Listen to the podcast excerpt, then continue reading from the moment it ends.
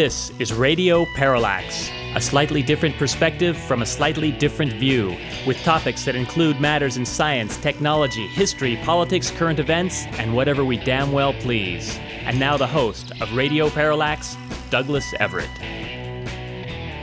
Welcome to the program. It's October in an election year, and the uh, phrase October surprise uh, has entered the language in the last, uh, oh, 15 years.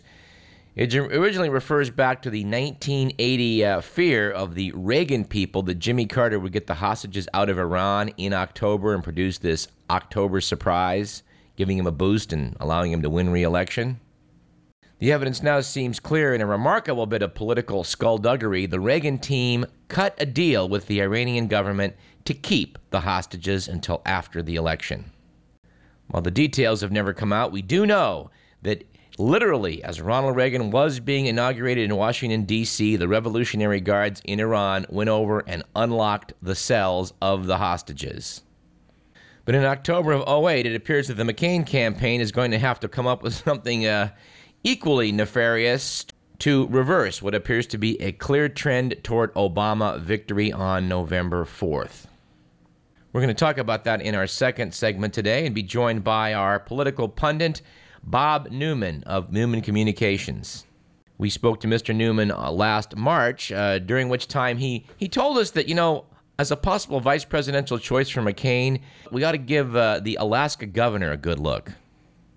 We didn't bother, of course, because we thought that was too far fetched. Bob Newman is an expert on, uh, on public relations, and of course, our elections are to no small degree matters of public relations. So uh, tune in in the second segment to get an update from Bob Newman. We're sure that he's going to have some astute observations. But let us commence the program as we like to do with On This Date in History. And I should say at this point that we like starting every show with historical references because, well, people just don't remember history.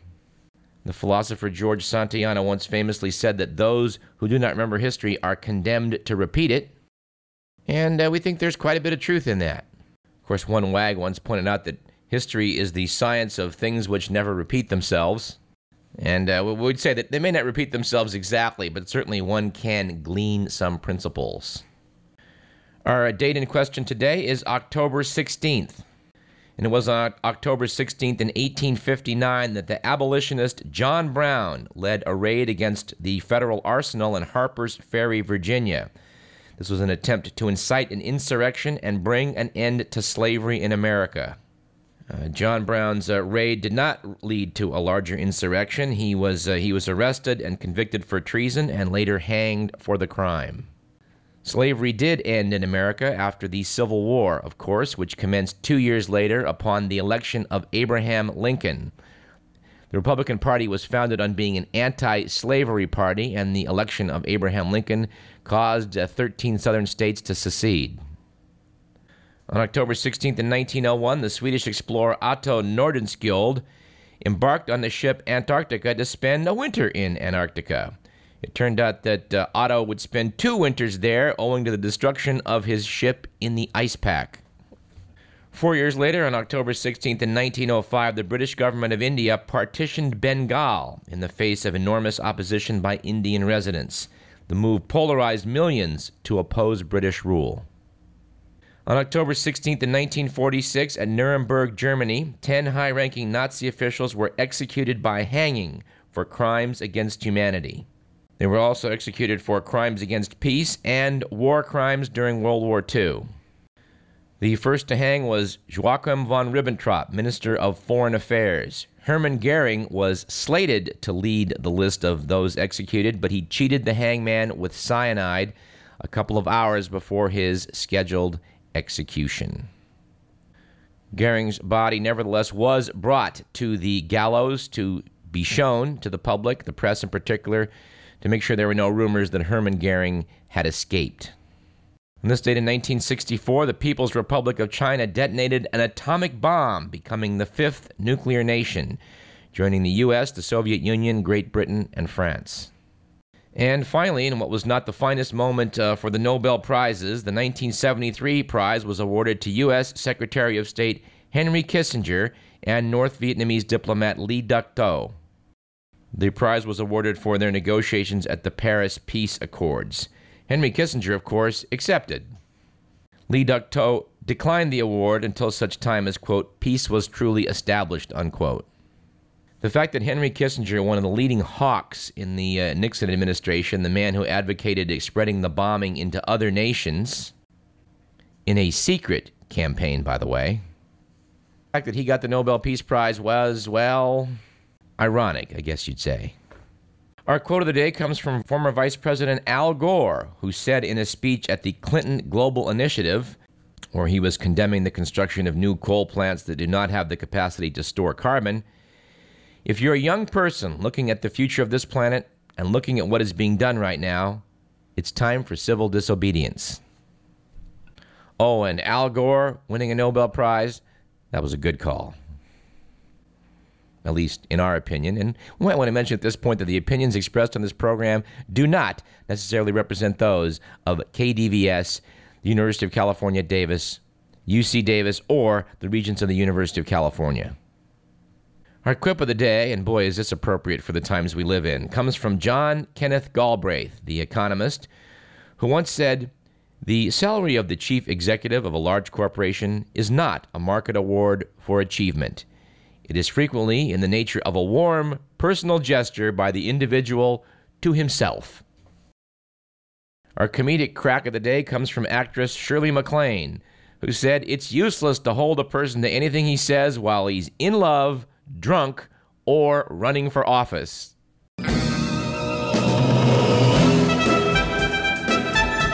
All right, let's do the good, the bad, and the ugly.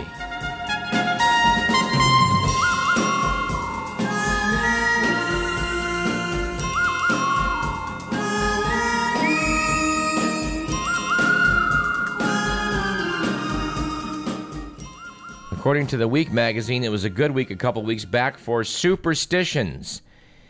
After a Zimbabwean soccer team plunged into the crocodile infested Zambezi River to ritually cleanse themselves of bad spirits before a match, one player never came out. It was, conversely, a bad week for Richard Fuld, the former CEO of Lehman Brothers, who was punched in the face by an angry employee in the company gym shortly after the firm was driven into bankruptcy. Fuld was then berated in a congressional hearing for taking $480 million in stock options and salary as he drove the company into debt. Fuld said he felt horrible about the way things turned out. But uh, no word yet on whether he's offering up any cash to help remedy matters. Probably shouldn't hold your breath for that one. And finally, it was an ugly week, a definitely ugly week for AIG last week after the global insurance giant showed its gratitude for the $85 billion bailout provided by the taxpayer by then staging a week long retreat for sales agents and executives at a California resort. The company then ran up a tab of $440,000 for luxury rooms, banquets, massages, and other spa treatments. A spokesman for AIG said the retreat was a standard way of rewarding top performers. Yes, f- fill in your own joke here. Of course, we really liked the cartoon that was in uh, the Houston Chronicle showing uh, Henry Paulson and George Bush wheeling uh, a cart down Wall Street. A bunch of men in suits are cheering the bags of money being wheeled down to them, and Bush turns to Paulson and says, We'll be greeted as liberators this time. Anyway, we, for, we forgot our stat of the day. Let's use this one from the Pew Research Center.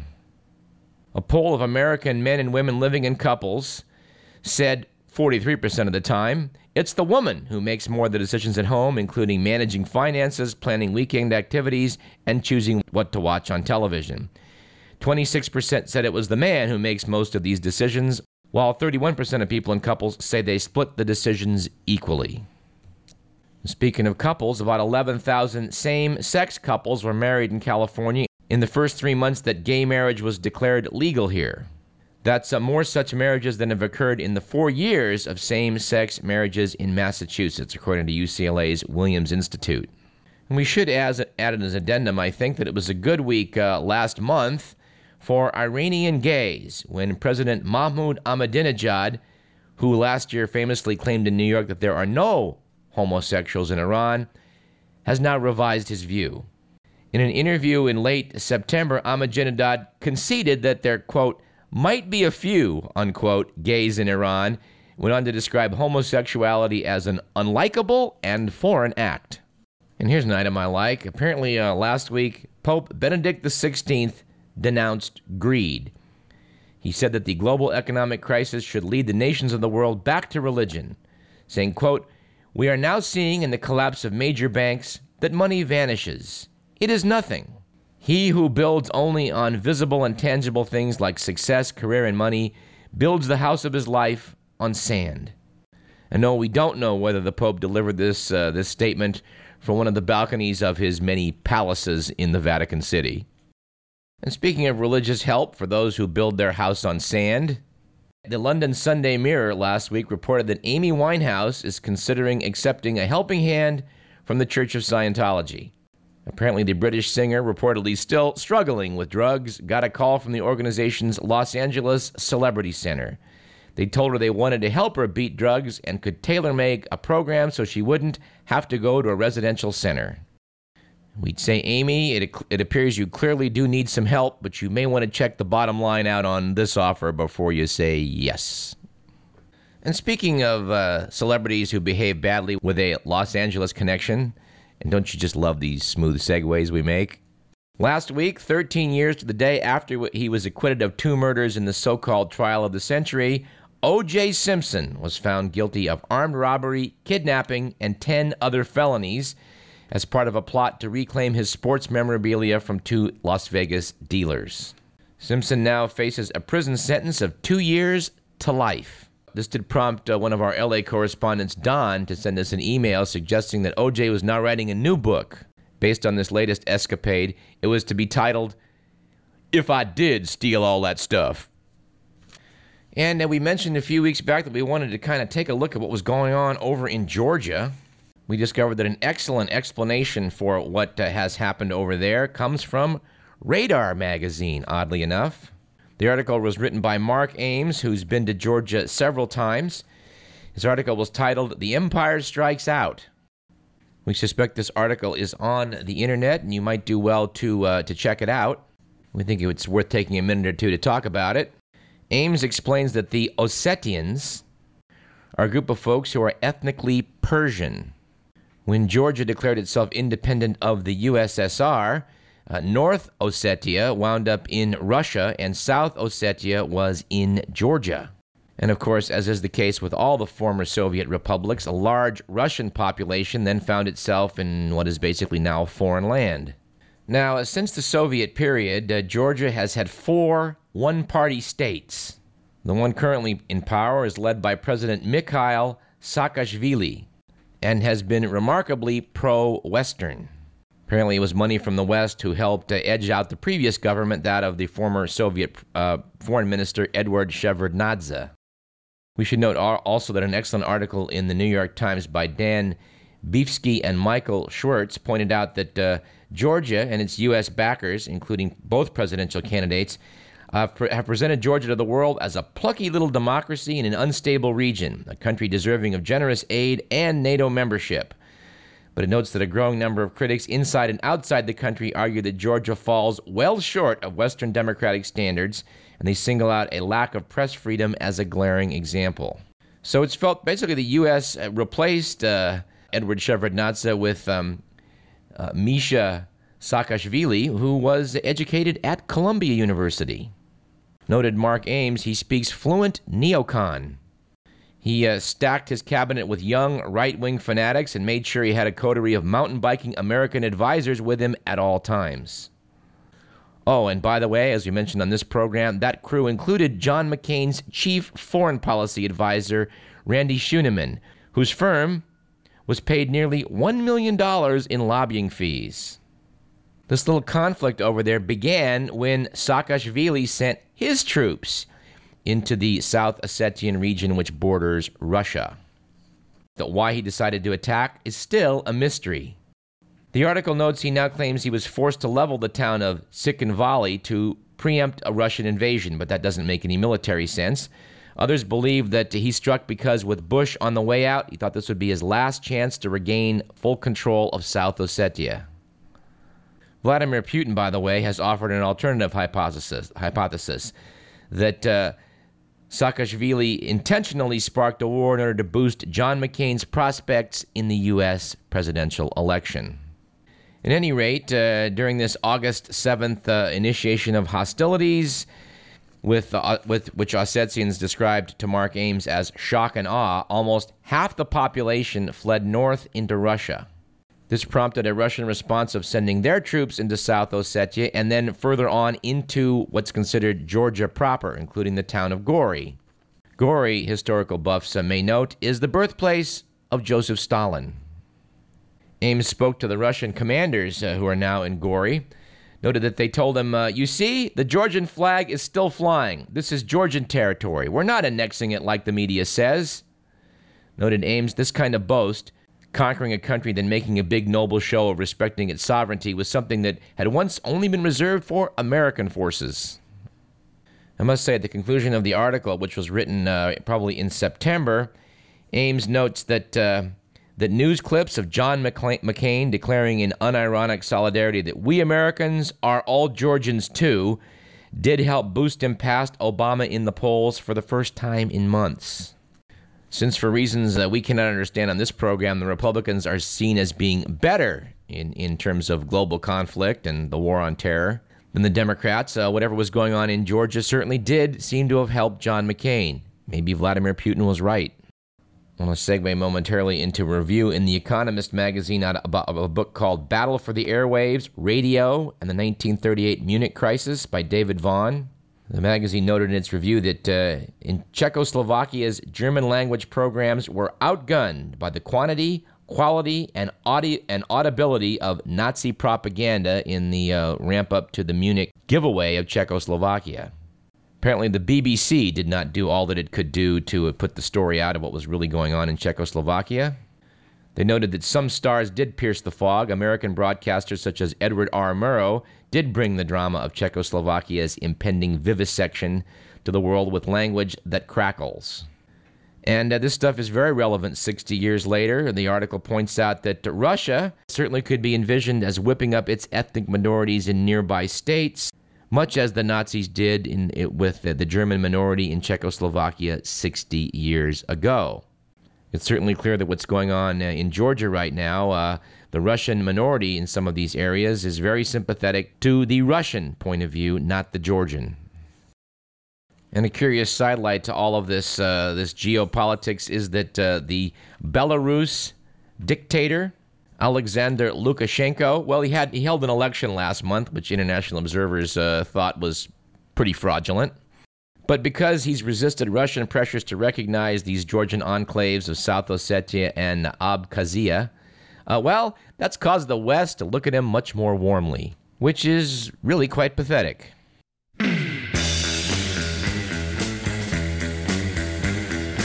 Anyway, let's close with some commentary by our good pal, America's foremost political comic, Will Durst.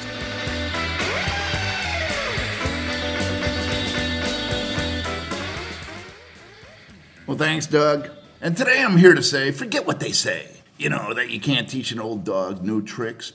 In his final face to face confrontation with Barack Obama, the oldest dog of them all, John McCain proved whoever they are are wrong by adding a new wrinkle to his usual somnambulant debate strategy, targeting his entire 90 minutes to devote to a single man, Joe the Plumber. Near the end, in the spot where the GOP presidential nominee normally nods off, he frenziedly attempted to send secret communiques to Joe by blinking some sort of Morse code message with his eyes. And something else was happening too. Either the studio was filled with nitrous, or the host, CBS anchor Bob Schieffer, dropped some happy juice in the green room pitcher of water because there was way too much smiling going on by everybody. Obama kept slipping into his incredulous, head shaking smirk whenever doddering old grandpa spouted more unintelligible nonsense, and McCain had his George W. Bush grinning for no apparent reason at inappropriate times, creepy grimace kind of smile down. Some whippersnapper must have taught the Arizona senator how to use air quotes. Because, like a 13 year old girl with her first tube of lip gloss, he went crazy, tossing them around like dimes at a midway game, going so far as to say that too many abortions were allowed on the basis of a woman's health which he made sound lamer than skipping jury duty because of a toe throb. McCain may have been frustrated by Obama's prevent defense, but once again, he proved to be his own worst enemy, turning cranky into an art form, actually using the word cockamamie to refer to Joe Biden's Iraqi partition policy, pretty much nailing down the crotchety vote, which I'm sure he considers exciting his base. For Radio Parallax, I'm Will Durst.